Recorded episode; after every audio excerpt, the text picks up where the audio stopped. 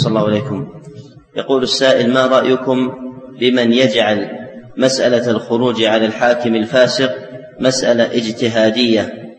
نعوذ بالله، هذه اجتهادية.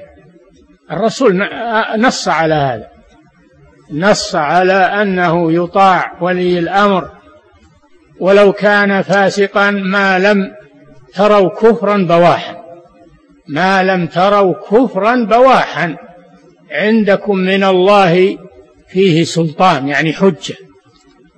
لا يجوز هذا لما يترتب على الخروج من المفاسد وسفك الدماء وضياع الأمن، المحاذير العظيمة.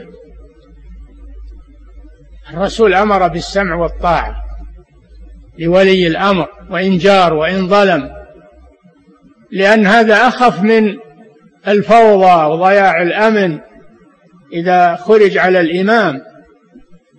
قارن بين حالة الناس بوجود الإمام ولو كان فاسقا أو جائرا وبين حالتهم بدون إمام والعياذ بالله.